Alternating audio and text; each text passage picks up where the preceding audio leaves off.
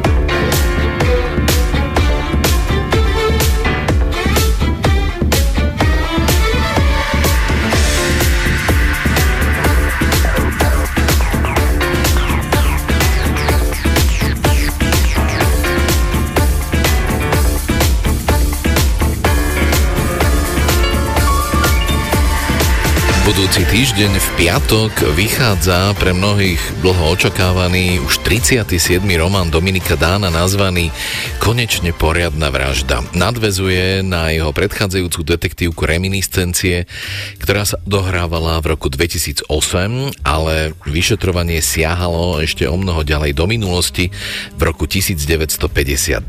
Do dávno zabudnutého brutálneho zastrelenia niekoľkých ľudí pri pokuse o prechod štátnej hranice.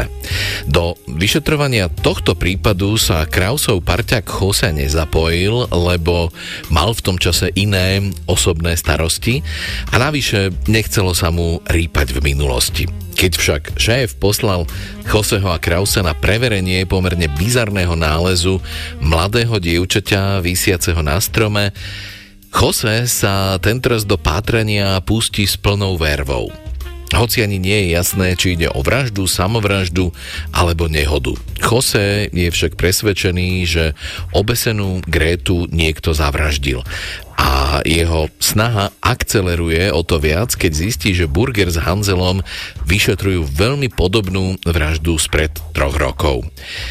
Tento raz som z tohto románu nevybral nič týkajúce sa priamo vyšetrovania, ale scénu v aute, ktorým sa Kraus s Chosem presúvajú za nálezom Gretinho tela. Ráno v kancelárii oddelenia vražd si totiž detektívy robili z Choseho srandu, lebo z víkendovej cesty na Štrbské pleso, kde chcel svojej novej, o mnoho mladšej láske ponúknuť prsteň a manželstvo, sa vrátil celý dobitý s modrinou pod okom. No a Kraus sa v aute pokúša zistiť, čo sa vlastne stalo. Ukážku z nového románu Dominika Dána Konečne poriadna vražda vám prečítajú Boris Farkaš ako Richard Kraus a Vlado Kobielsky ako Jose, čiže Jozef Fischer.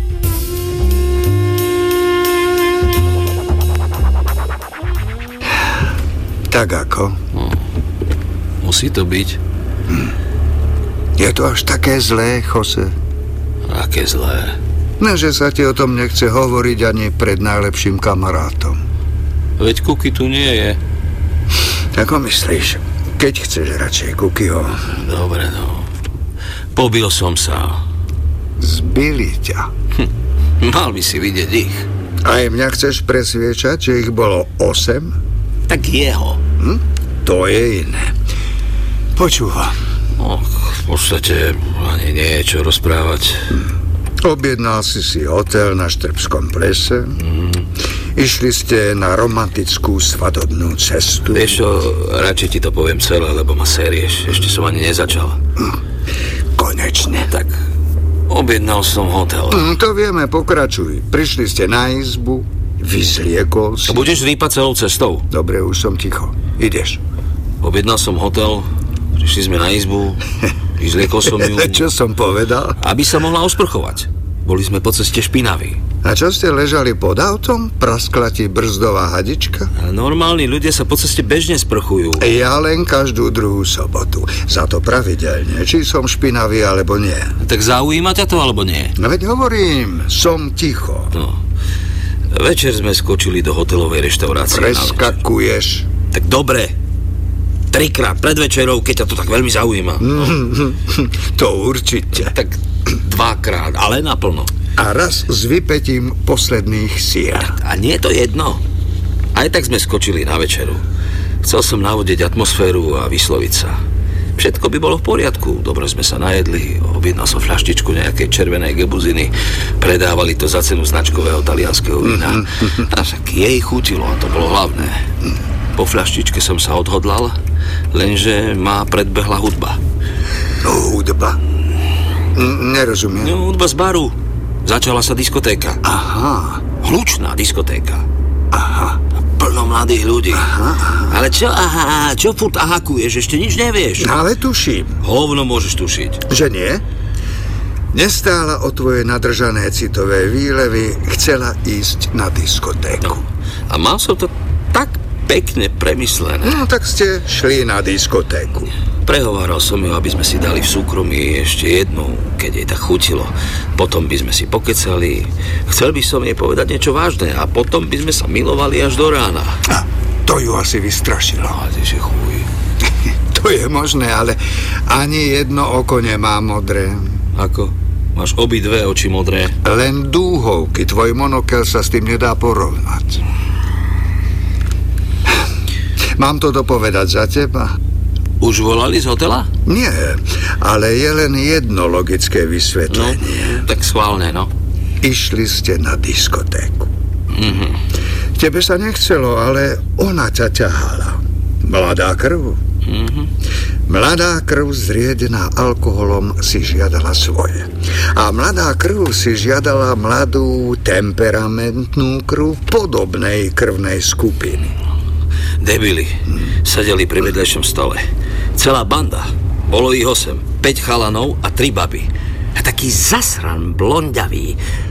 A taký presne ako ty, len mladší. Stále na ňu civel. Aj keď sme tancovali, aj keď sme sedeli. Stále. A pilo sa. Stále. Vlastne čím ďalej, tým viac. Hm, viem si predstaviť.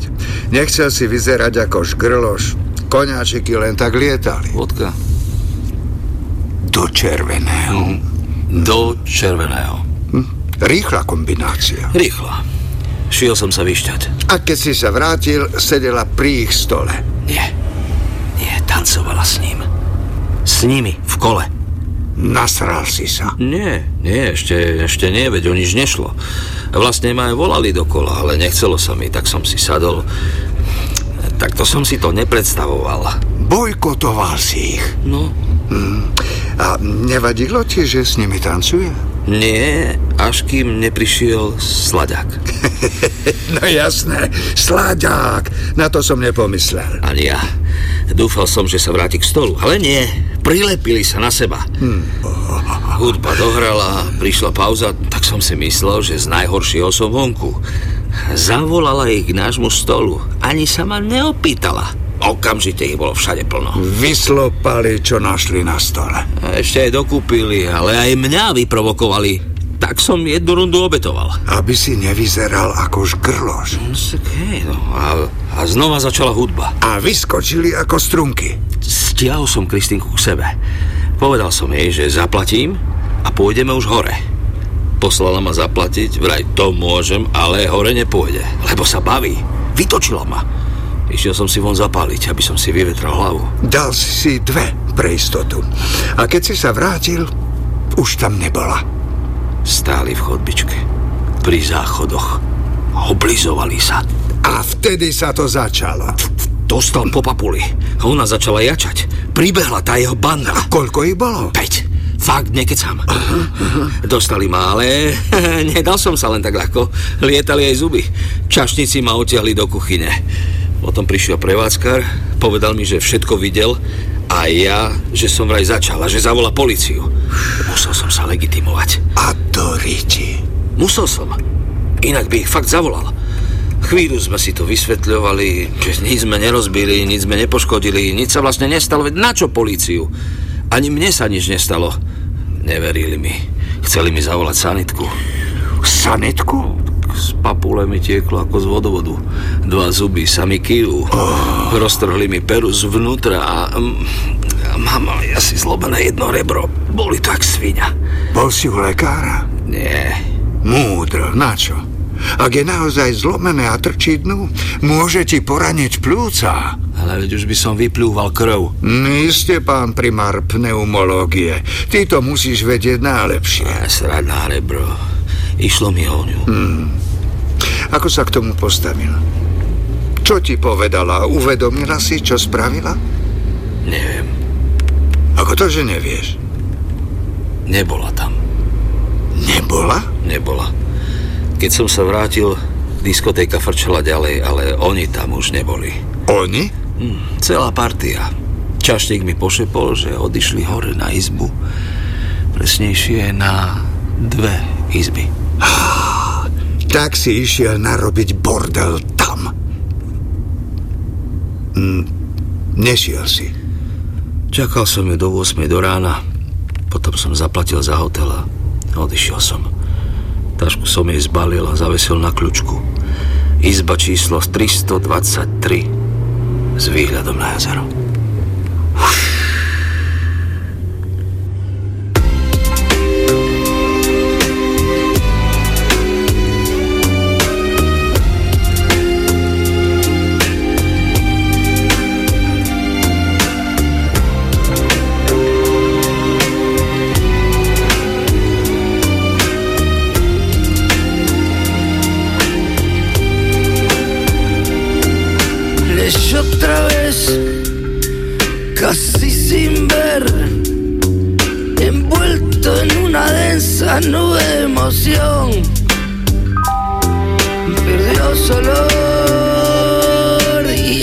Sabor de las mañanas de una vida que venció.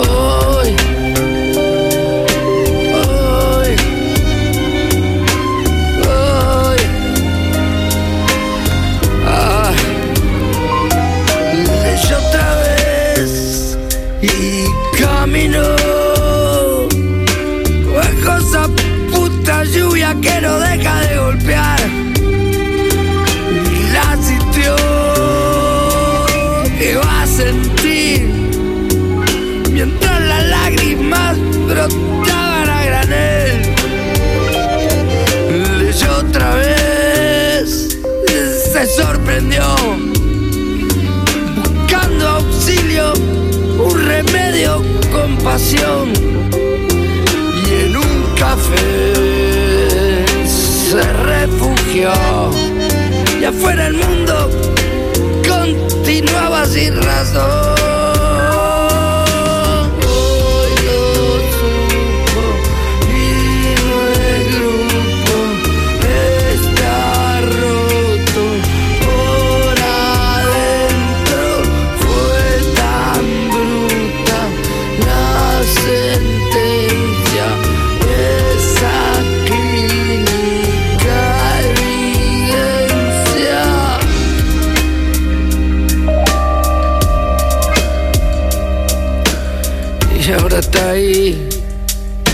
Y ahí palmo.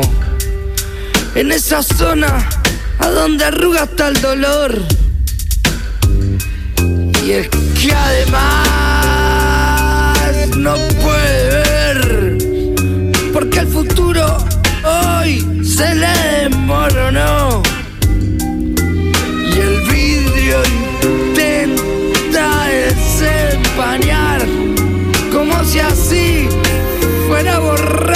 maldición.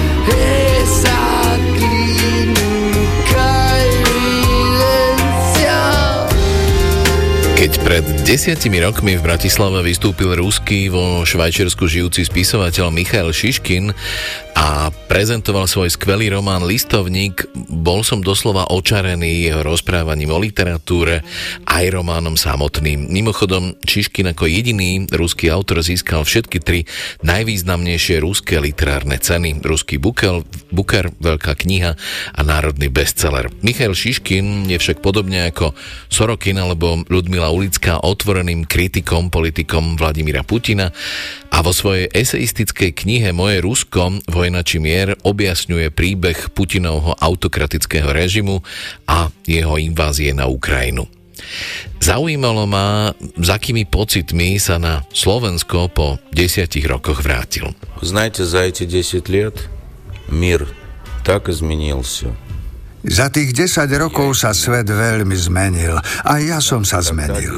Pred desiatimi rokmi sme sa rozprávali o literatúre a nikto si nevedel predstaviť, že sa začne vojna. Vo vojne literatúra prehráva. Veľká ruská literatúra nedokázala zabrániť gulagom. Veľká nemecká literatúra nezabránila Osvienčimu.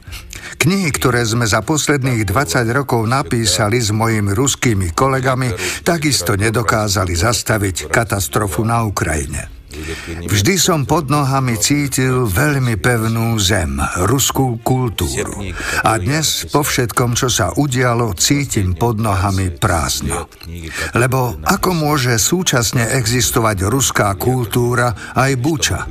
Veľká ruská literatúra a každodenné bombardovanie ukrajinských miest, ktoré vidíme na videozáznamoch v aplikácii Telegram. Ako môžu tieto veci existovať súčasne?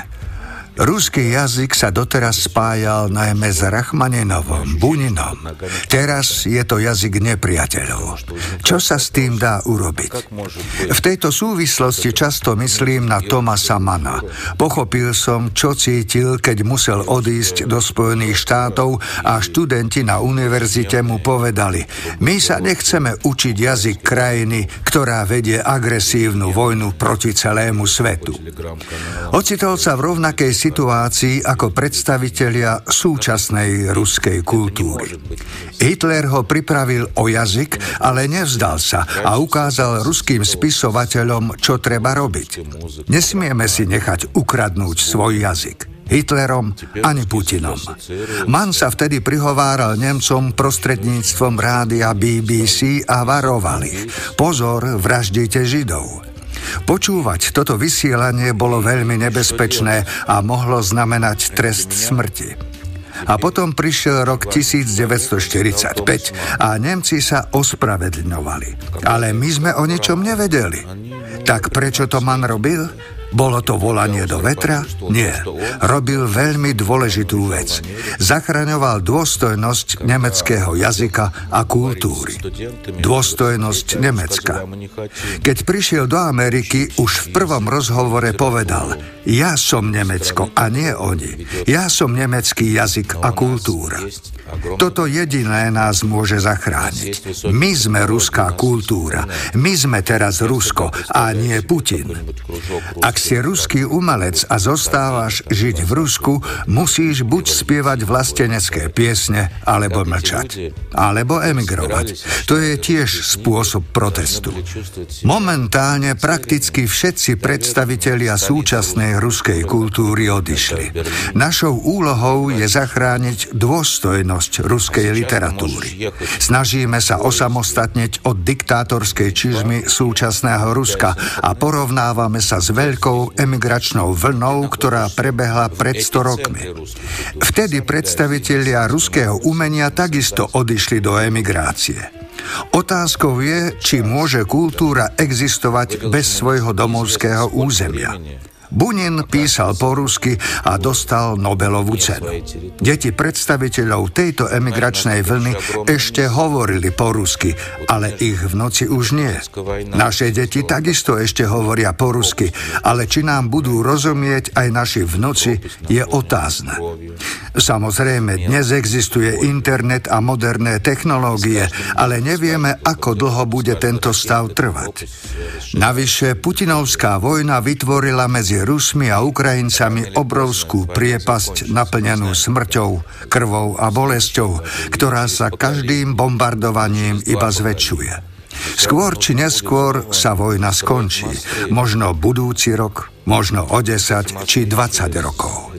A potom bude treba cez túto priepasť postaviť mosty a ako prví ich budú vytvárať umelci, spisovatelia, hudobníci, divadelníci.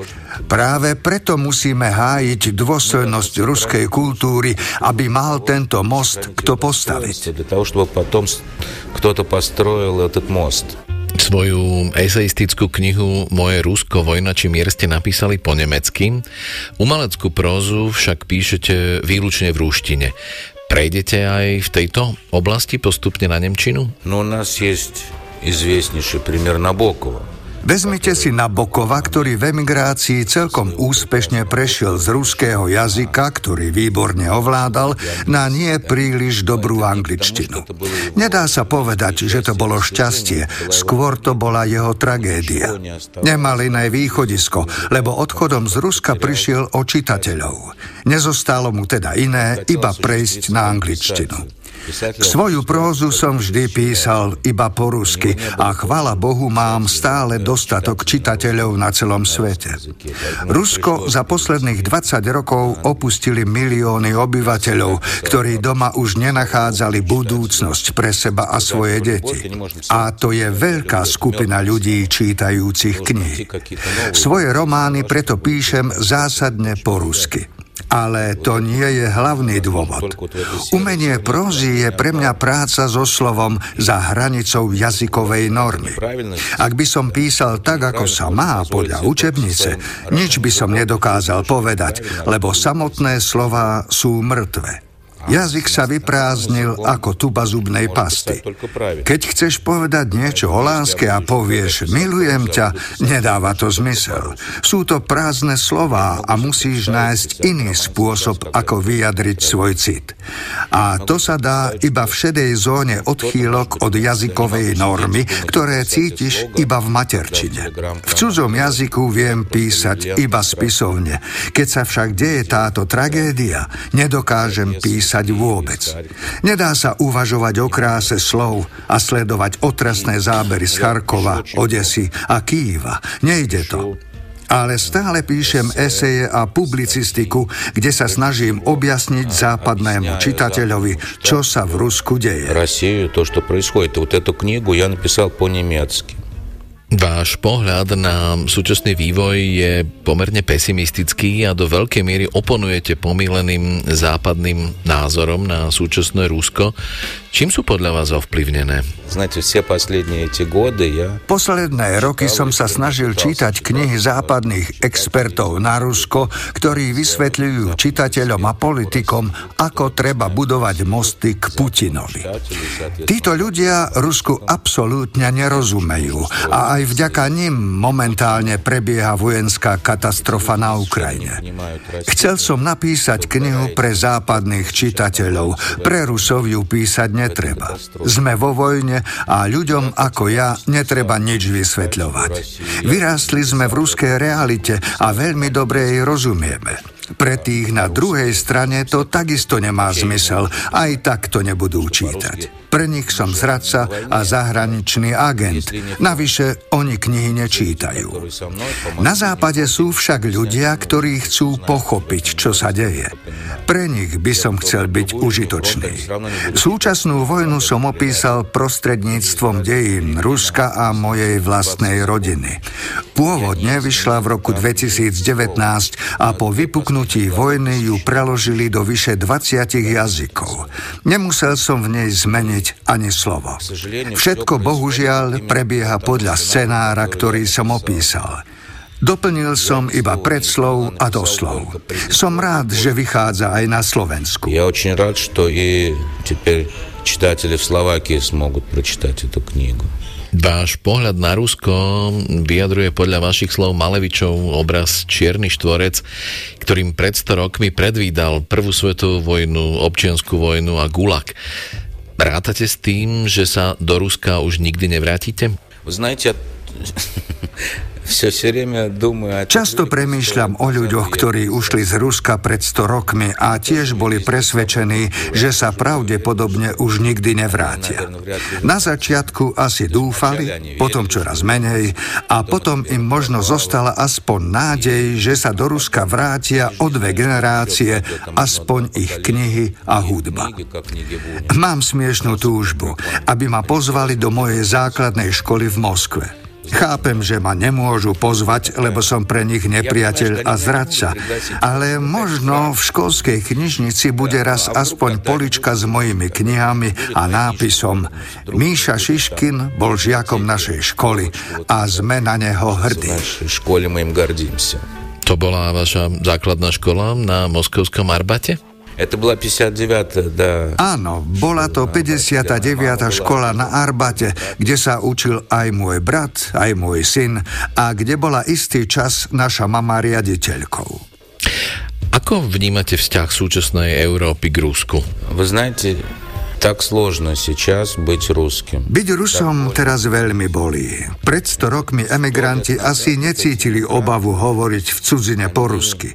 Teraz ruština zmizla z ulic Európy. Samozrejme, že vzťah Európy k nám je taký, aký si zaslúžime. Pohrdavý. Ale existuje našťastie veľa ľudí, ktorí si uvedomujú rozdiel medzi Ruskom Vladimíra Putina a Rusmi, ktorí sú proti jeho režimu. Ich podpora je pre mňa veľmi dôležitá. A o to viac je dôležité, že západný demokratický svet podporuje Ukrajinu, ktorá s týmto režimom bojuje. Máme spoločného nepriateľa. A je jasné, že ak v tejto vojne nepodporuješ Ukrajinu, automaticky si na strane Putinovho režimu.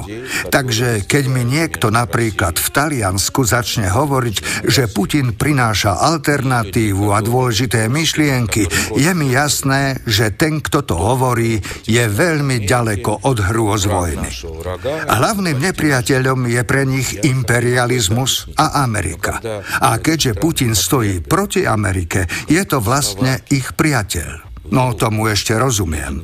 Ale keď sa v krajinách ako Maďarsko a Slovensko rozhodnú ďalej nepodporovať Ukrajinu, Jednoducho to nechápem.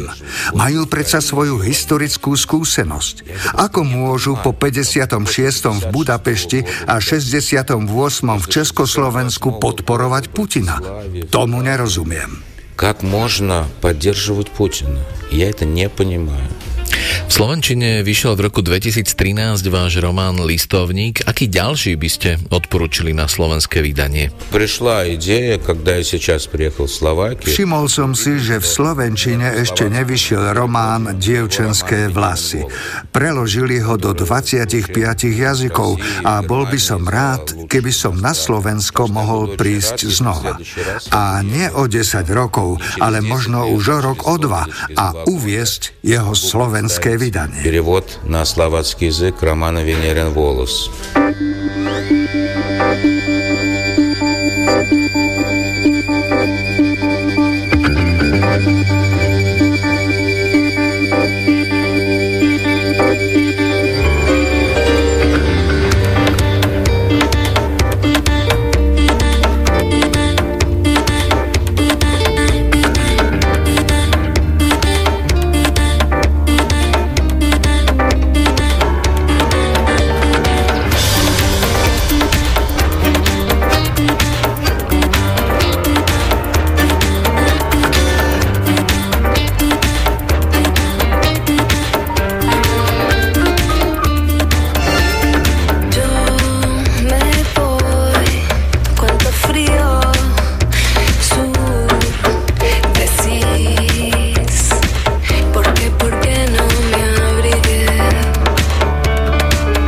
Nemecká spisovateľka a novinárka Fatma Aydemir je vnúčkou turecko-kurdských pristahoval- pristahovalcov.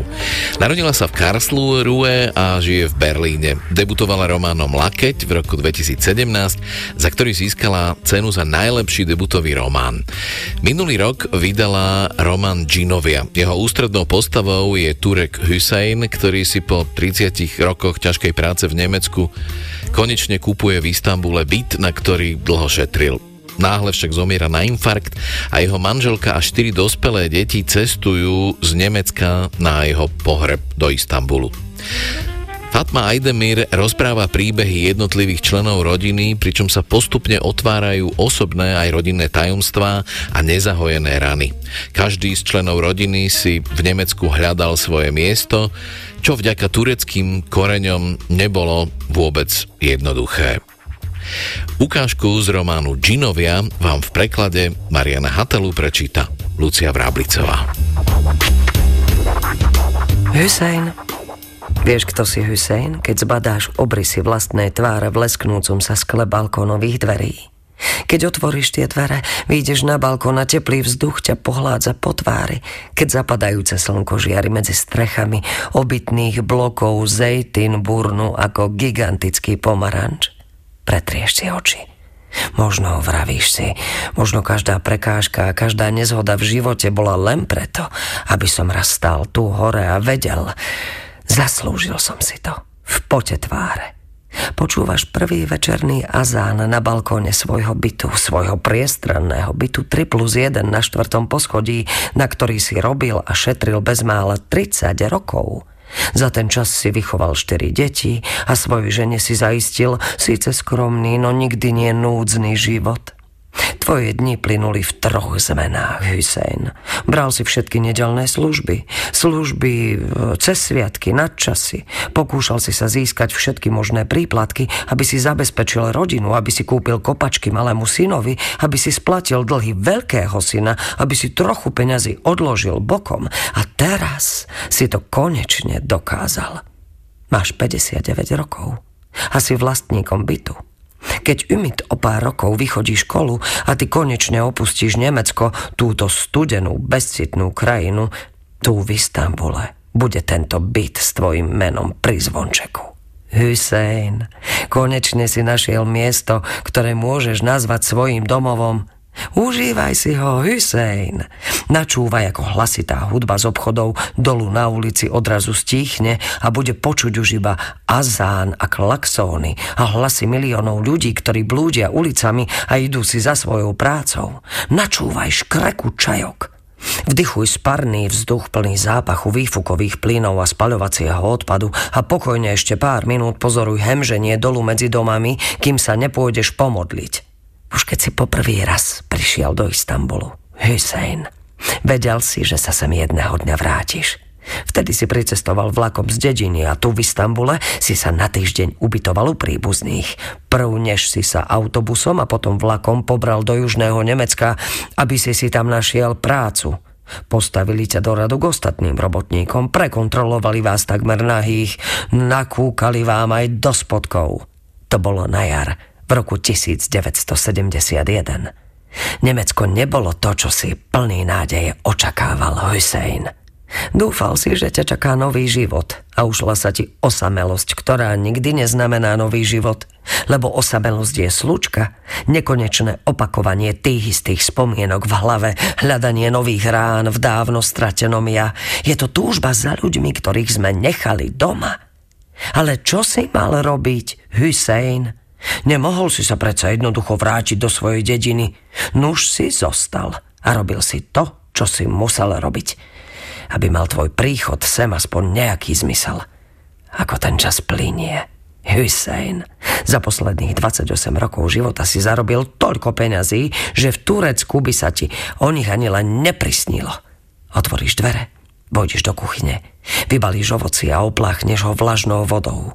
Balkónové dvere necháš otvorené, aby sa vytratil umelý pach nového nábytku.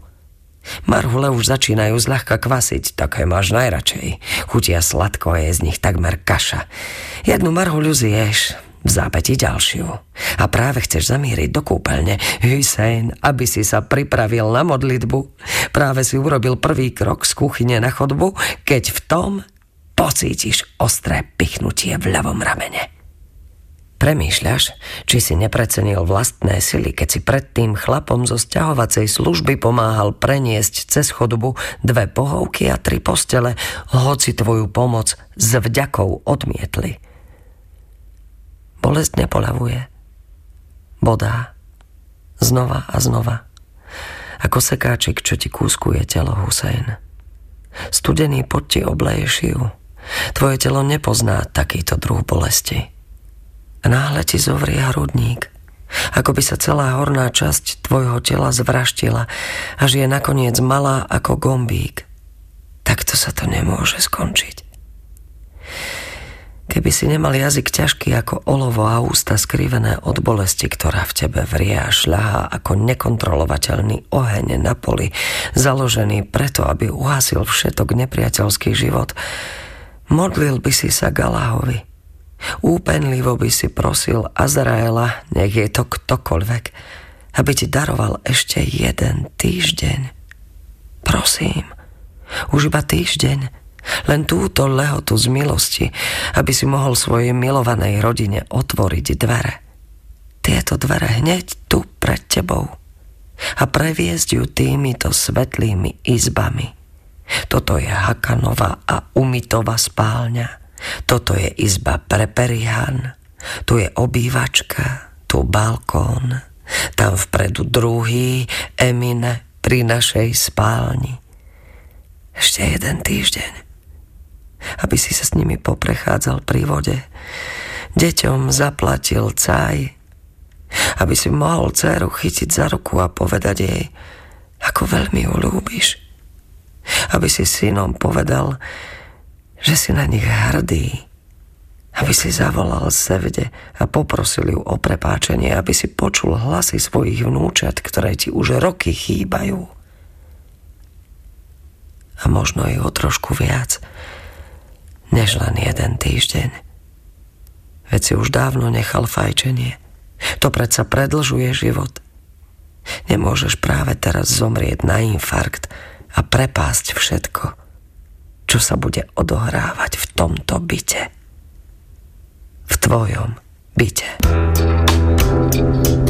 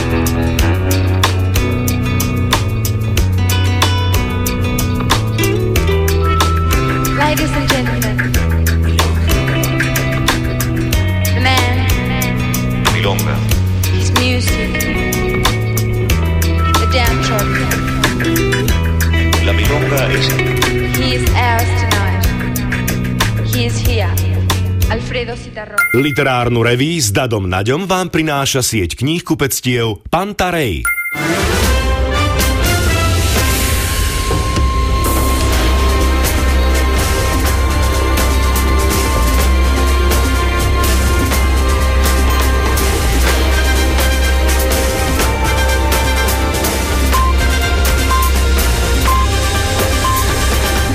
Bolo 23 hodín.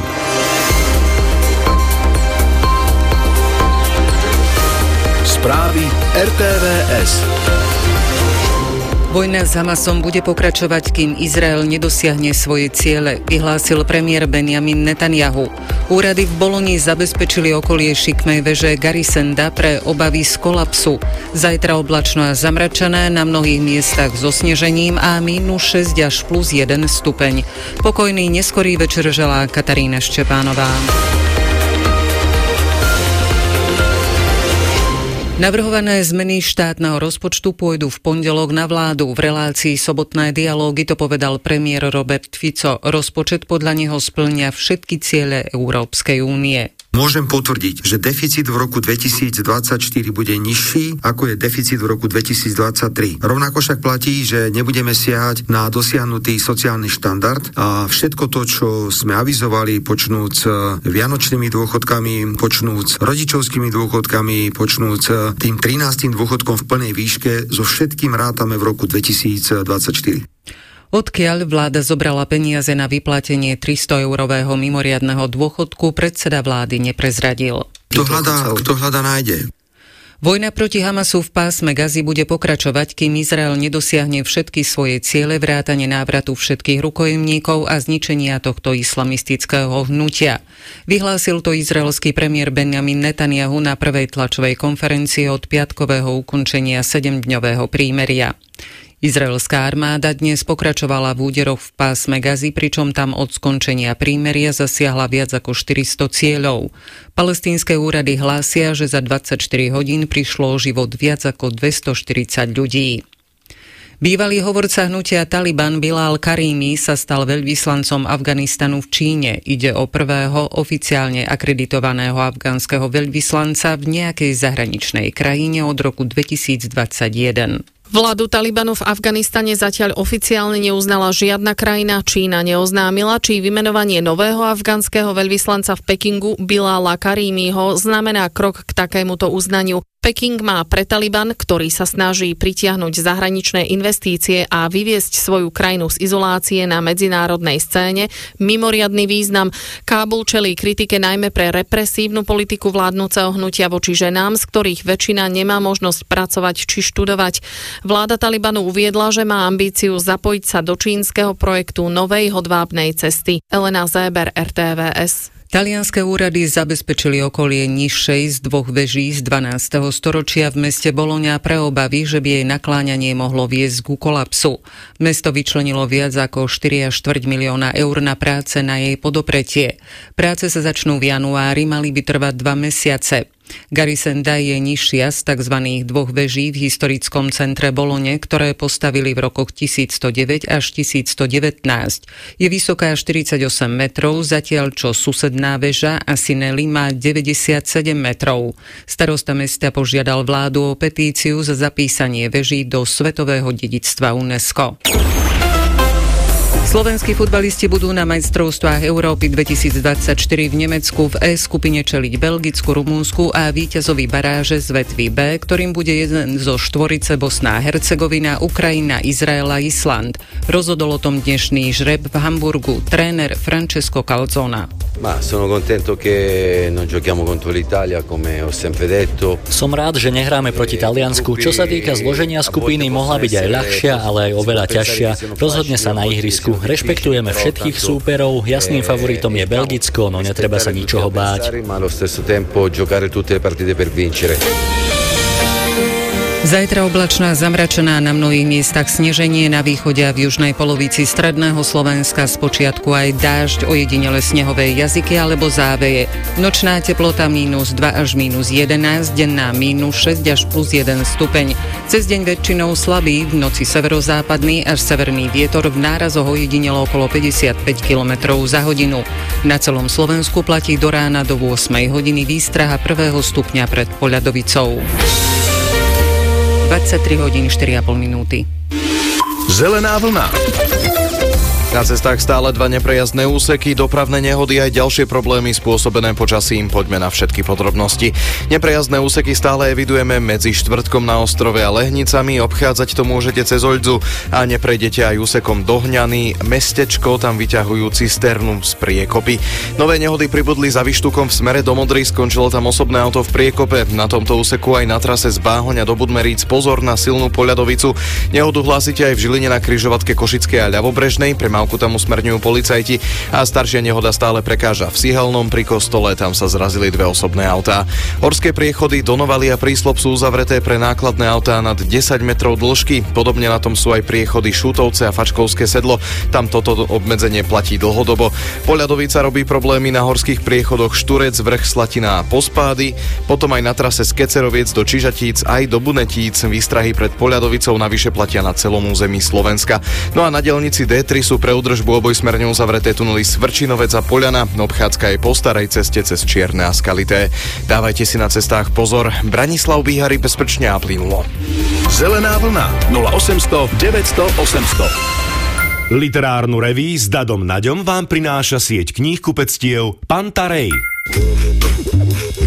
Príjemný sobotný večer, začína sa druhá hodina literárnej revy Rádia Slovensko, v ktorej vás ešte čaká 5 ukážok z knižných noviniek, zvuková súťažná úloha na záver, argentínsko-urugvajské zoskupenie Bachofondo a na úvod až 4 krátke knižné typy. Dnes budú od spisovateľky Kristýny Baluchovej, prozaika Davida Mangu, ilustrátorky Žanety Arackej a publicistky Ivany Zacharovej. Aké knihy ich teda v poslednom čase zaujali? Možno také trošku niečo veselšie, e, knihu Sústreť sa na vraždu, ktorú napísal Karsten Duse.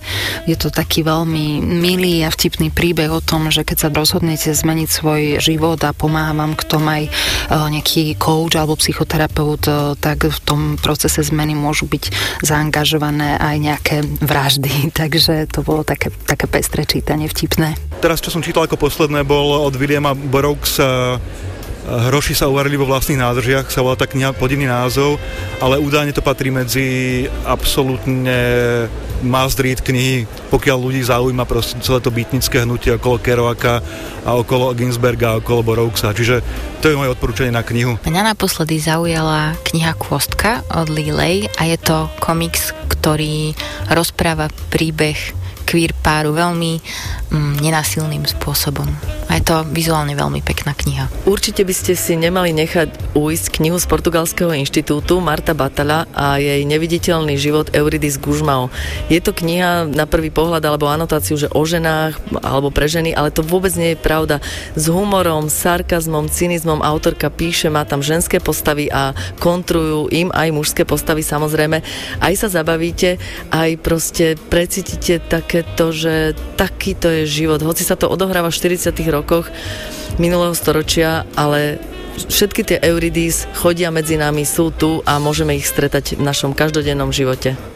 Tak to boli štyri knižné typy od Kristiny Baluchovej, Davida Mangu, Žanety Arackej a Ivany Zacharovej. No a pred nami je nová slovenská prozaická antológia nazvaná Mastný muž. Nájdete v nej 11 poviedok od 11 slovenských autorov a autoriek, konkrétne od Ivany Gibovej, Jany Micenkovej, Nikol Hocholcerovej, Balu, Mareka Vadasa, Richarda Pupalu, Emana Erdeliho, Mila Janáča, Ivana Medešiho, Ondreja Štefánika a Petra Darovca. Problém je, že nevieme, kto je autorom ktorého textu, čo čítaniu dodáva istý príjemný nádych literárnej hry. Spoločnou témou všetkých poviedok je mastný muž v akejkoľvek podobe. Za touto antológiou je príbeh jedného z autorov, ktorý ho vyrozprával Ivane Gibovej a tej sa postava mastného muža tak veľmi zapáčila, že sa rozhodla osloviť viacerých slovenských autorov s ponukou napísať poviedku do antológie. Podmienky boli iba dve. Napísať niečo o mastnom mužovi a nikdy sa k autorstvu svojej poviedky nikomu nepriznať. Takže toto tajomstvo, kto napísal ktorú poviedku, pozná iba iniciátorka a zostavovateľka tejto antológie Ivana Gibová. Z 11 variácií na mastného muža som vybral ukážku z poviedky Plnka so skvelou gradáciou a poentou. Prečíta vám ju Dominika Žiaranová. V hlave som si návštevu na Laze prehrala a mám pocit stokrát. Vybavujú sa mi detaily, slova, pohľady, všetko zaliaté slnkom. Nemilosrdne. Od prvej zmienky o koze až po mravce na vysušenom, popraskanom poli. Zajtra ťa s niekým zoznámim, hovorí Edo, môj priateľ. Bývalý. A tvári sa tajomne. Práve sme dorazili na chalupu. Patrí jeho rodine. Nosí z auta veci. Vybaľujem. Jedlo a víno, plavky, opaľovacie krémy, badminton a striekacie zbrane na vodu. Farebný plast. Rozveselí ma len, čo naň pozriem. Máme pred sebou horúci víkend na juhu. Edo miluje tajomstvá. Vyrába ich z každej somariny, akurát ich v sebe nedokáže udržať. Ako by som vyzvedala, drankala. S kým? S kým ma to láska moja zoznámiš? Dozviem sa, že ma zoznámi s Vavrom, susedom. Chystá kozu. Hrá na harmoniku, dodá. Počkaj, počkaj, uh, tá koza ma zarazí. Upečie nám ju. Ty ješ kozu? Edo sa na miesto odpovede usmeje. Uvidíš, je to fakt strašný týpek. A zas ten záblesk tajomstva, Kriste. Varovanie. Tak to vidím dnes. Nikdy som kozu nejedla a nechystám sa na tom nič meniť. Eda som na vlastné oči nevidela jesť ani bravčové a zrazu kozu? Fakt? Je to čudné od začiatku. Ten varovný pocit, keď sa v útrobách pohne čosi meké, vnímam síce zreteľne, len mu neprikladám význam. Na druhý deň, po milovaní, po ranejkách ideme k Vavrovi. Peši, ruka v ruke, dlhočíznou lúkou. Štveráme sa do svahu zožatým poľom. Vtedy sa pustíme. Cez podošvy tenisiek cítim strnisko. A žartujem. Kedy tam už budeme? Slnko pečie. A to nie je desať. Zo svahu sa nám naskytne výhľad na dom so šindľovou strechou, učupaný v údolí, z jednej strany chránený stromami, z druhej oblým kopcom. Milý, malebný obrázok. Povyše domu sa kriví slivka, pod ňou je stôl s lavicami a za stolom chlap. Vavro, vydýchne do. Obaja dýchčíme. Moja ruka vyhľadá jeho ruku. Schádzame dolu. Šťastná mladá dvojica. A o pár hodín bude s nami koniec. Spoza domu vybehne veľký chlpatý pes. Edo zamáva mužovi a pes breše a skáče ako šialený. Dôjde mi na reťazi. Zales, zrúkne Vavro. Má silný zvučný hlas. Povie strašne jebnutý pes. A mne v ľahkej irónii napadne, to bude tou reťazou. Edo nás oznámi. Vavro mi podá ťažkú drapľavú ruku ponad plechovú misu, u nás ju voláme Vajling. Pravra ďakujem, povie a rozosmieje sa. Na plné kolo, ako by povedal vtip. Bodrý penzista. Je nahý až na trenky, opálený do hneda. Dlaňou si hladí brucho, prevísajúce cez gumu treniek. Napadne mi, že v nich spal. Zacítim močovku. Na dvore, zapratanom haraburdím, sa olejovito leskne čierna mláka. Počujem mečanie, ozýva sa od chlievov medzi stromami a z nich, ako zistím neskôr, vyteká močovka a napája mláku pred domom. Dojmy útočia. Skladajú skutočný obraz. Pri obhorenej tehlovej peci pod svahom zbadám kozu. Zakvačenú na konštrukcii, zodratu z kože, roztvorenú dolu hlavou a malebnosť je fuč. Optický klam. Zblízka vyzerá všetko inak. Vavro kývne ku koze. Ráno nám ju zarezal. Hovorí, vybral som mladý kus. A mlaskne. Jemné mesko. A v zápätí sa mi už venuje naplno. Premeria si ma pekne z hora dolu, dôkladne, aby mi neuniklo, že si ma premeriava. Pristaví sa na hrudi a prenesie pohľad na Eda. Uznanlivo prikývne. Dobre si si vybral. A Edo, môj priateľ, môj milenec, moja láska, neverím, sa smeje. Nenáhlas. Je to len také chechtanie. Aké nepoznám, novinka prižmúrené oči, kývkanie hlavou. Napadne mi, treba sa pripraviť na vtipy o blondínkach. Vavro tľapne na lavicu, môže sa posať. Mi týka, ale okej, okay, pán domáci. Zasmieje sa. Sem ku mne a ani sa nenazdám, spustí z vesela Anička, dušička, poď si ku mne hopkať, kúpim ti čížmičky, ej! Hlas prejde do triumfálneho vibráta, čo ti budú klopkať? Žáner je nastavený. Usadím sa, spevák na mňa mrkne, spokojný. Berie do ruky lyžicu. Peskam si zaliezol. Z miesta mám výhľad na vysiacu kozu mesovo červenú a bledom ramorovanú tukom a šľachami.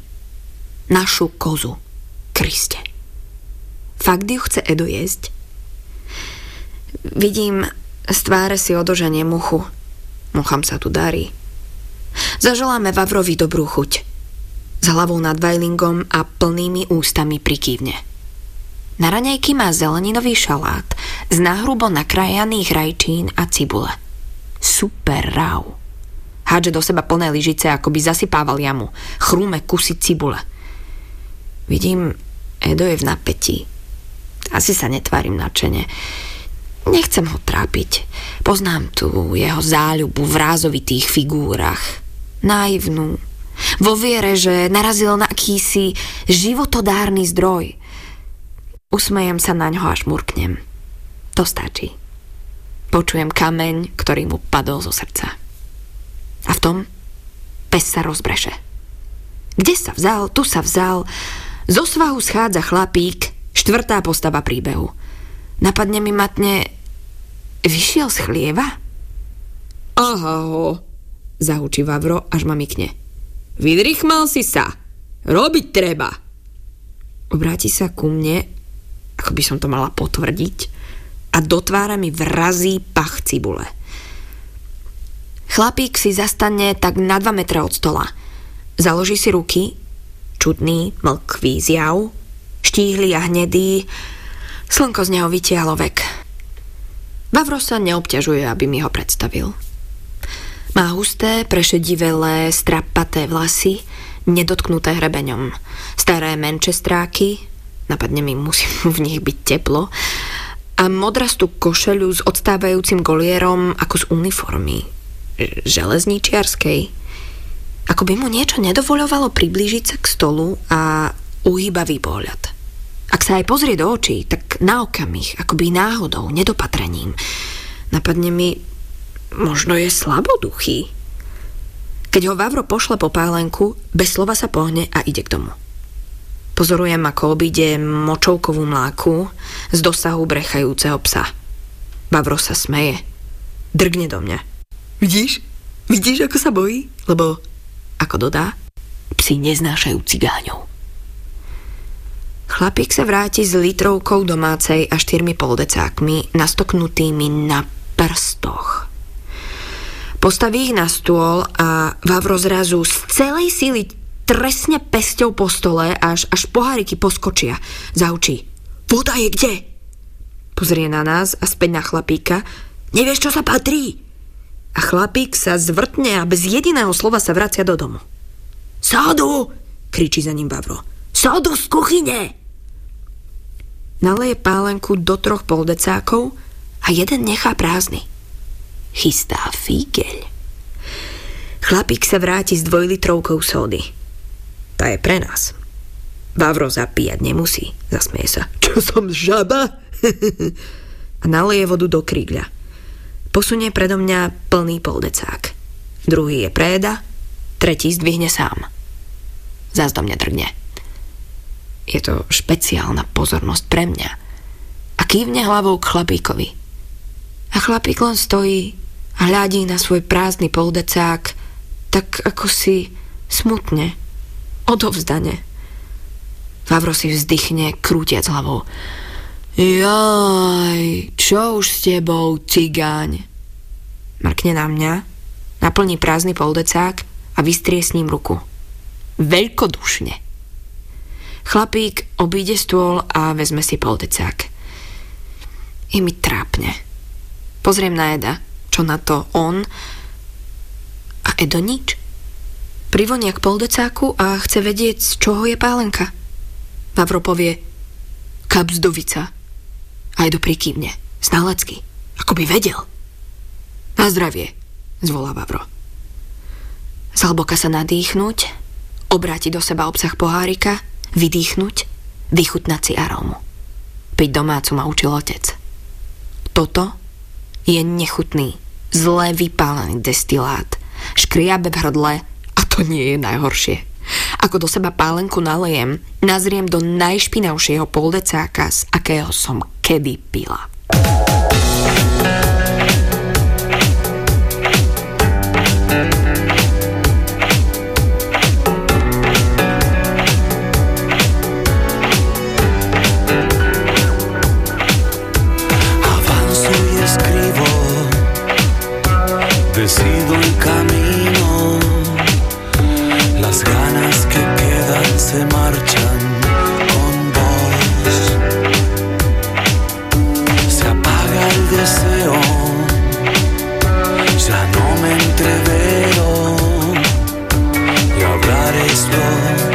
Say, man,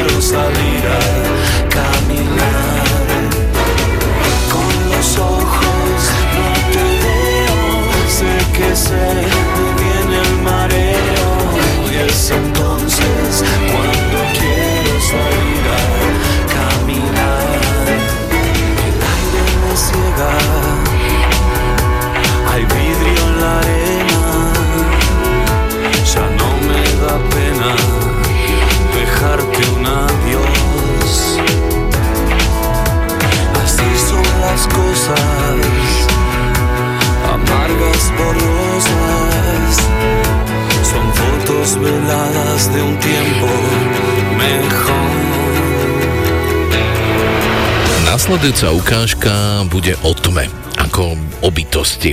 Pochádza z nápadnej rozprávkovej knihy od Michala Hladkého nazvanej O tme a veľkom človeku. Ide o to, že tma menom Nix má problémy. V jej rajone na nočnej ulici sa už tri noci po sebe svieti a ona s tým nevie nič urobiť. To samozrejme dráždi jej nadriadenú predstavenú kolégia nočnej tmy. Nix zistí, že za problémom je veľký a pomerne objemný človek, ktorý v noci často navštevuje svoju chladničku. Ukážku z knihy O tme a veľkom človeku od Michala Hladkého vám prečíta Boris Farkaš. Bola raz jedna obyčajná mestská tma stredoeurópskeho času. Žila v jednom obyčajnom stredoeurópskom meste a volala sa Nix. Tejto našej Nix sa však na pety nalepila smola. Možno si povieš, že poriadnej tme nedovidíš ani na špičku nosa, nie je to ešte na zasmolenú petu. Lenže Nix postretla taká obrovská smola, že jej chvíľkami bolo vidieť aj pety. Ale po poriadku, všetko ti pravdivo vyrozprávam. Nix drie od mrku do svitu. V lete sa jej pracuje o niečo lepšie. Okolo pol deviatej večer sa zastaví na centrále, vyfasuje metlu, skontroluje, či má pod sukňou dostatok nočných tvorov a vyrazí. Zmetie z oblohy dážďovníky a povyhadzuje z kapsy ješkov a mačky. Vytrasie z vlasov nočné motýle a netopiere a znesie sa nad paneláky odkrúti pár letných hodiniek a vytratí sa. V zime je služba úmornejšia. Potuluje sa sem a tam a z centrály ju obťažujú rôznymi požiadavkami. Napríklad, zajtra padajte už o štvrtej po obede. Alebo robilo by vám veľký problém byť nevľudnejšia. Ba čo viac niekedy jej oznámia, dnes ťaháte do pol deviatej ráno, musíme dbať na decembrovú atmosféru. A tak v tú nekresťanskú dennú hodinu vysí nad mestom, je bledá od únavy a domov sa trúsia nevrlí ľudia. Vlečú sa ulicami a ohrňajú nad tmou sopľavými nosmi. Okolo 11. večer nastáva pre našu Nix najťažšia chvíľa. Poletuje okolo okien a striehne. Musí totiž vniknúť do príbytkov presne v momente, keď ich obyvatelia zhasnú svetla. Bez pochyby sa jedná o žonglerský výkon a Nix musí byť v tomto umení zbehlá. Darilo sa jej všade, okrem bytu na nočnej ulici. Keď sa v ňom zhaslo, Nix sa napchala dnu, šinula si to zo spálne do obývačky a z obývačky cez chodbu do kuchyne, kde na pohovke sedel neuveriteľne tučný človek. Nix sa okolo neho obkrúcala, obtáčala, obvíjala ho správa doľava a opačne.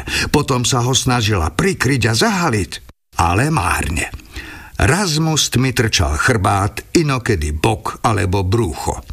Ten človek bol jednoducho taký obrovský, že ho bolo vidieť aj po tme. A uznajte, ak je niekto vidieť po tme, nie je celkom tma. Nezrovnalosti v byte na nočnej ulici neunikli pozornosti najvyššej predstavenej kolégia nočnej tmy, ktorá sa volala Tma Tmúca. Onedlho si pozvala Nix na koberček.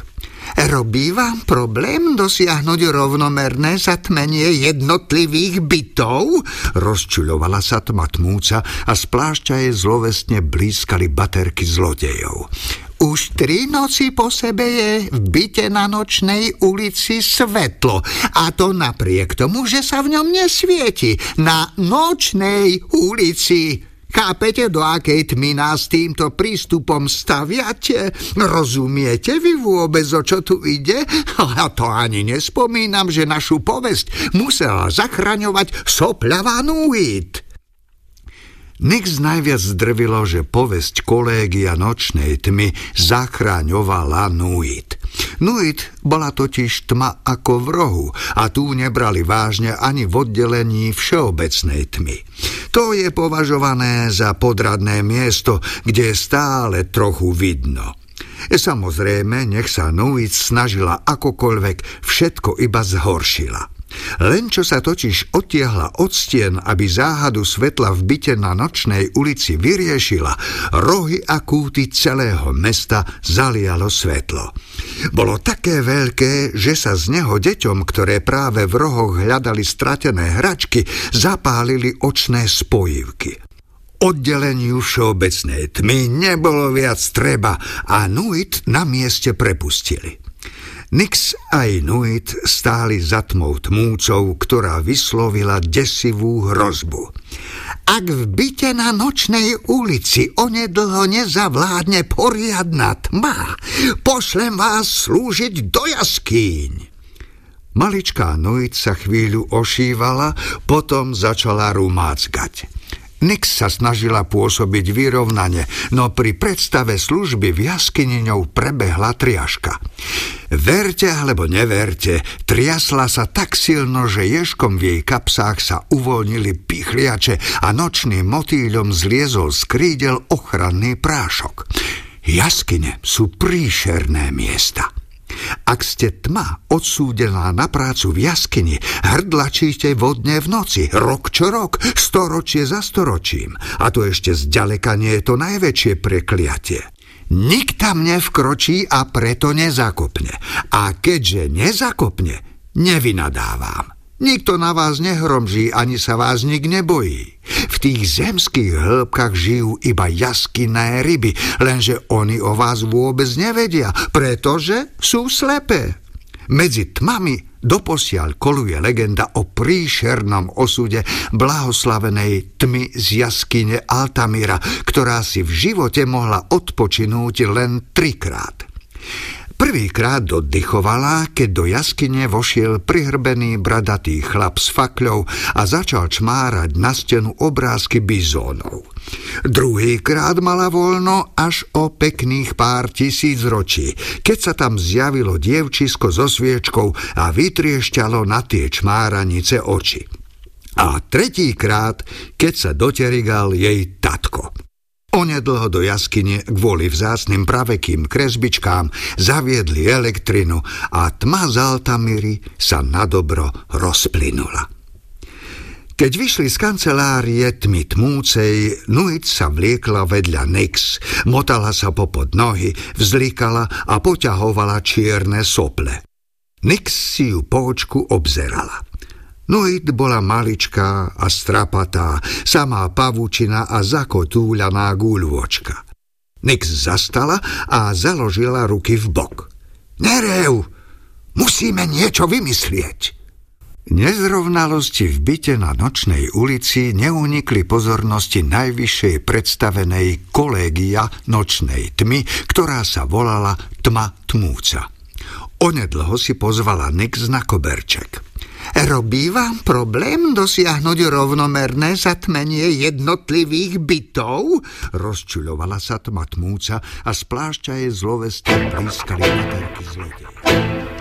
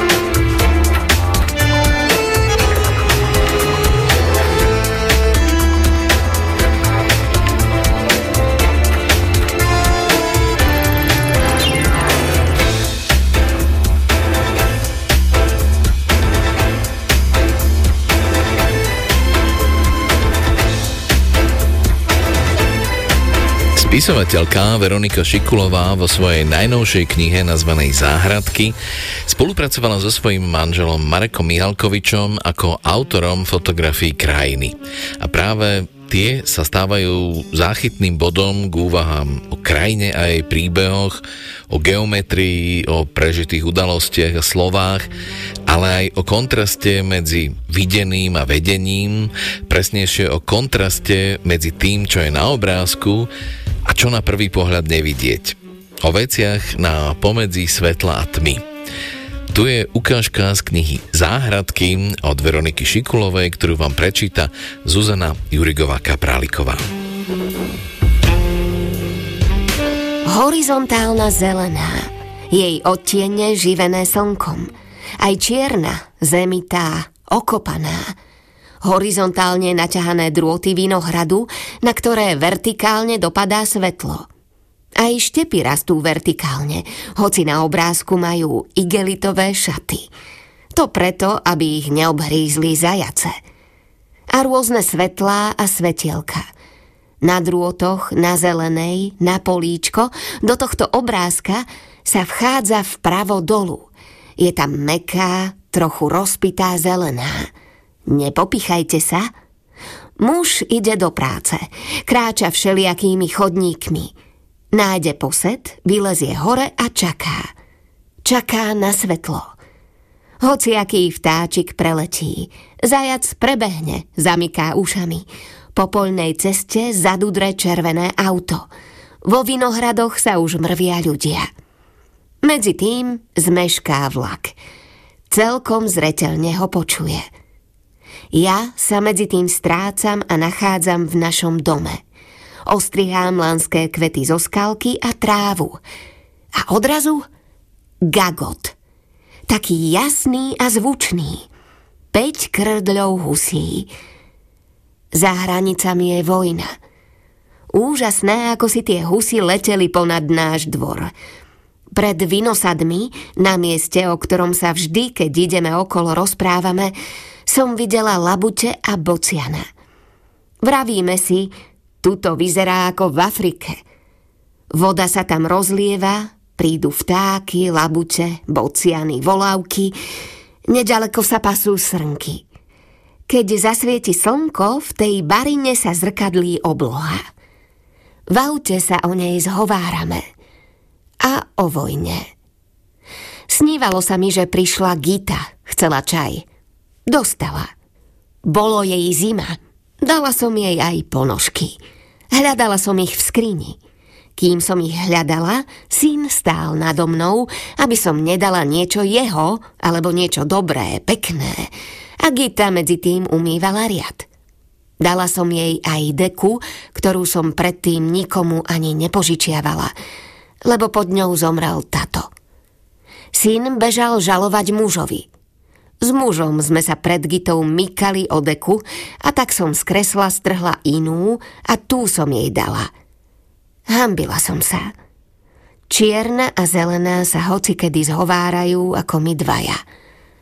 Muž je zelená. Čas stojí. Posúvame vagóny. Na stanici škripot. Miešam cesto a pozerám do záhrady. Som ako vo vlaku, čo na chvíľu zastal v našej záhrade. Tu však stojí na posede nad vysadeným vinohradom. Nad naším lietajú husy a prišiel glesk aj gita, iba vo sne. Na teplý čaj. Muž ide naľahko do roboty. Je mu zima, no nikdy nechce nič a radšej o tom s nikým nehovorí, aby mu ľudia nezávideli. Všade sa mu zelení, kým ja chcem všetko. A tak som na fotografii tá čierna. No keby došlo na lámanie chleba, pokojne sa uspokojím aj s ničím. O tom však muž nevie. Určite sa medzičasom vo mne zozbieralo na polievku, na koláče a pár riadkov textu, ktoré teraz uháčkujem a pospájam ako Granny Squares, farebné štvorčeky, z ktorých vznikne háčkovaná deka, tu čierno-zelená, vážna ako zem a veselá ako mladé štepy v šatách. Väčšinou mračkujeme, keď sa stretneme vo vlaku, čo zastal v našej záhrade. Je podvečer – Rozprávame sa pri stole v kuchyni, v izbe. Zavyprávame sa a ani nezažneme. Len si tak v prítmi hovoríme o fotkách v počítači a o vojne za hranicami. Vpletiem to do textu. Nech si oddychnú a zamračkujú aj tí, čo chodia okolo neho ako zajace okolo oblečeného vinohradu.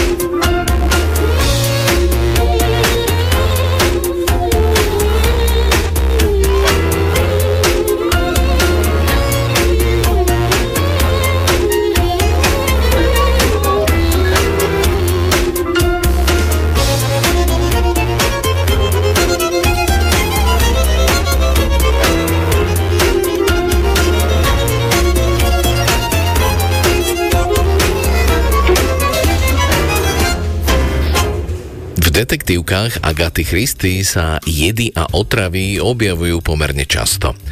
Od tejto autorky mám pre vás dnes klasickú detektívku nazvanú Jed v šampanskom, ktorá vyšla v origináli ešte v roku 1945 a v slovenskom preklade vychádza po prvý raz. Román vznikol prepracovaním poviedky Žltý iris a Hercula Poirota v ňom nahradil prúkovník Reis, známy z románov Smrť na Níle alebo Muž v hnedom obleku. Narodeninová oslava krásnej dedičky sa tu zmení na nočnú moru, keď Rosemary Bartonová vypije otrávené šampanské a zrúti sa mŕtva na stôl. Takmer rok žijú všetci jej blízky v presvedčení, že spáchala samovraždu. Potom však začnú chodiť jej manželovi Georgeovi anonymné listy, v ktorých sa píše, že Rosemary otrávili. George sa rozhodne vyriešiť celú vec vlastnými silami. Pod zámienkou oslavy 18 narodenín Rosemarynej sestry Iris zorganizuje v tej istej reštaurácii ďalšiu večeru s tými istými hostiami. Ukážku z románu Agaty Christy je v šampanskom vám v preklade Barbory Andrezálovej prečíta Vlado Kobielsky.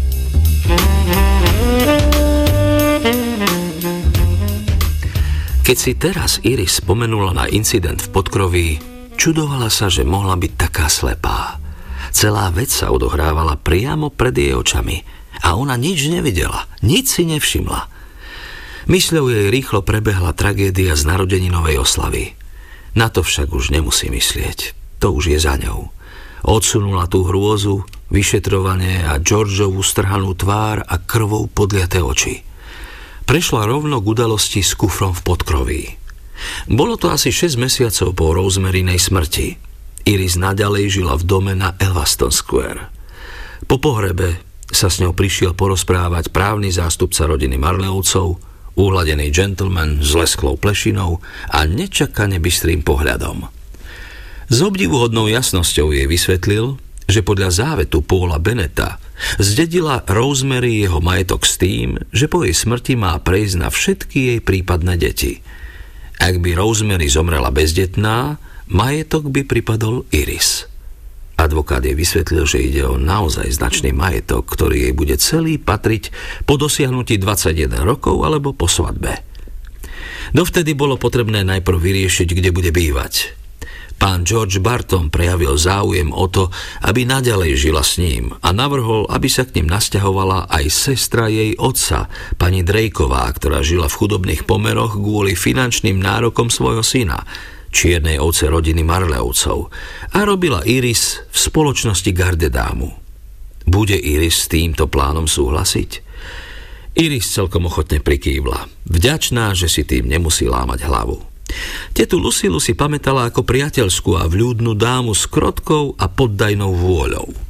A tak sa táto záležitosť vyriešila – George Barton sa dojímavo tešil, že sestra jeho manželky je stále s ním a správal sa k nej láskavo ako k vlastnej mladšej sestre.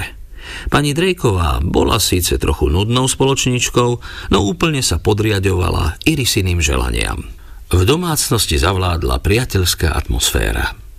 Takmer o 6 mesiacov neskôr učinila Iris svoj objav v podkroví. Podkrovie domu na Elvaston Square slúžilo ako skladisko pre drobný nábytok a množstvo kufrov a batožiny. Iris sa tam jedného dňa vybrala, keď sa jej nedarilo nájsť svoj obľúbený starý červený pulóver. George ju prosil, aby kvôli Rosemary nenosila smútok. Rosemary bola podľa neho vždy proti tomu.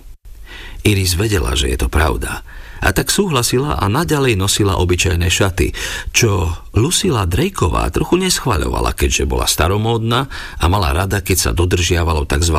dekórum. Pani Drakeová bola dokonca stále ochotná nosiť smútok za manžela, ktorý zomrel pred vyše 20 rokmi. Iris vedela, že rôzne nenosené šatstvo bolo odložené hore v kufri – Začala v ňom loviť svoj pulóver a objavila pritom rôzne zabudnuté veci. Sivý kabát a sukňu, hromadu pančúch, lyžiarskú výstroj a nejaké staré plavky. V tom narazila na starý župan, ktorý patril Rosemary a ktorý zrejme ako si zabudli dať preč spolu s ostatnými jej vecami. Bol pánskeho strihu, zbodkovaného hodvábu a s veľkými vreckami. Iris ho zdvihla vytrepala a všimla si, že je v perfektnom stave. Potom ho starostlivo zložila a vrátila do kufra. Popri tom však pod rukou zacítila, ako v jednom z vreciek čo si zašušťalo. Siahla doň a vytiahla pokrčený kus papiera. Bol popísaný rozmeriným rukopisom. Vyhladila ho a začítala sa. Viem, že robím správnu vec, Leopard, miláčik, a nemôžem žiť bez teba. Nemôžem, nemôžem, nemôžem. Je to odo mňa hlúpe, že to všetko píšem. Stačili by dva riadky len milujem ťa, nikdy ťa nenechám odísť. Ach, miláčik. List sa skončil. Iris stála bez pohnutia a pozerala na ne. Ako málo môže človek vedieť o vlastnej sestre.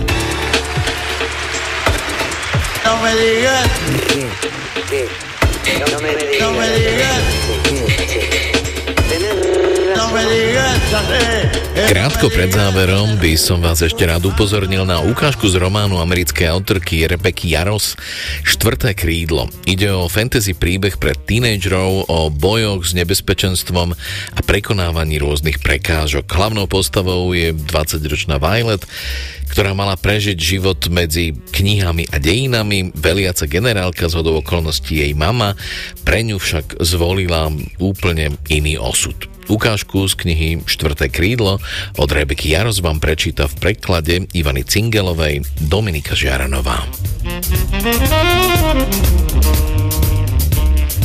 Odvodový deň je vždy najvražednejší. Možno preto je dnes ráno východ slnka mimoriadne krásny. Pretože viem, že môže byť môj posledný. Utiahnem si popruj ťažkého pláteného batoha a horko ťažko sa vlečiem hore širokým schodiskom v kamennej pevnosti, kde žijem. Dýchčím od námahy a keď dorazím na chodbu pred pracovňou generálky Sorengejlovej, pľúca mi horia. Takto som dopadla po šiestich mesiacoch intenzívneho cvičenia. Sotva sa s 10-kilovým batohom vyškriebem po šiestich schodiskách. Som totálne v riti. Pred bránou čakajú na vstup do služby vo vybranom kvadrante tisícky najšikovnejších a najsilnejších 20-ročných ľudí v Navare. Stovky z nich sa na štúdium v jazdeckom kvadrante šancu pridať sa k elite pripravovali od narodenia. Ja som mala presne 6 mesiacov. Strážnici s bezvýraznými tvárami na širokej chodbe na vrchole schodiska odo mňa odvracajú zrak. No to nie je žiadna novinka. Navyše, byť ignorovaná je to najlepšie, čo sa mi môže stať. Bazgiacká vojenská akadémia nie je známa svojou zhovievavosťou ku... No ku komukoľvek vrátane tých z nás, ktorí majú matky medzi jej veliteľmi. Každého budúceho príslušníka navarskej armády, či už sa rozhodne pre vzdelanie medzi liečiteľmi, pisármi, pechotou alebo jazdcami, čakajú tri roky – za jej krutými stenami, kde z neho vybrúsia zbraň chrániacu naše horské hranice pred brutálnymi pokusmi o inváziu griftských jazdcov z kráľovstva Poromiel. Slabí tu neprežijú, predovšetkým v jazdeckom kvadrante. Dráci sa o to postarajú. Posielaš ju na smrť. Zahrmí cez generálkyne hrubé drevené dvere známy hlas a ja sa prúdko nadýchnem. Na kontinente žije iba jedna žena, ktorá je taká nerozumná, že sa odváži zvýšiť hlas na generálku, ale mala by byť na hranici s východným krídlom. Mira. V pracovni sa ozve tlmená odpoveď a ja siahnem na kľúčku. Nemá šancu, kričí Mira, keď potlačím ťažké dvere, pričom sa môj batoh preváži vpred a ja takmer spadnem. Toriti. Generálka za stolom zanadáva a ja sa zachytím o operadlo karmínového čalúneného gauča. Do šľaka mami nezvládne si ani odniesť batoh, zavrčí Mira a priskočí mi na pomoc. Som v poriadku. Líca mi zahambene horia, no prinútim sa vystrieť. Mira je doma 5 minút a už sa ma snaží zachrániť. Pretože tú záchranu potrebuješ, ty hlupania. Nič z toho nechcem. Nechcem nič z jazdeckého kvadrantu. Nechcem zomrieť. Radšej by som neprešla príjmacú skúšku a šla priamo do armády s väčšinou odvedencov. Ale zvládnem odniesť ten batoh. A zvládnem sa o seba postarať.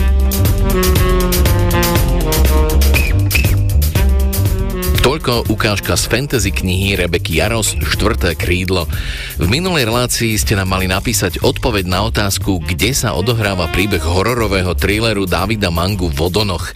Odpoveď je, že sa odohráva v Dunajských ramenách nedaleko Vojky.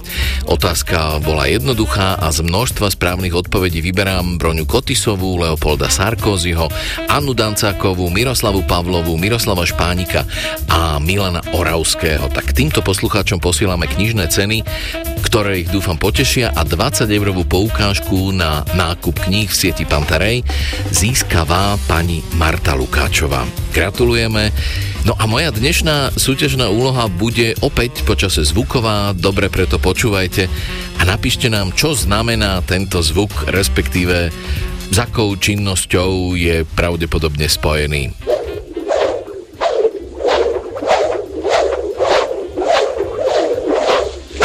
No, možno ste sa s niečím podobným už niekde stretli. V každom prípade ten zvuk prináša viacero možností interpretácie. Veľmi sa preto teším na vaše mailové odpovede. Za tie správne, respektíve originálne, môžete získať knižné ceny a niekto z vás aj 20 eurovú knižnú poukážku od siete knih kupectiev Pantarej. Prajme vám krásne adventné dni a noci, pokiaľ možno bez zhonu a stresu. Na stretnú stretnutie o dva týždne sa tešia Štefan Bihúň a Dadonať.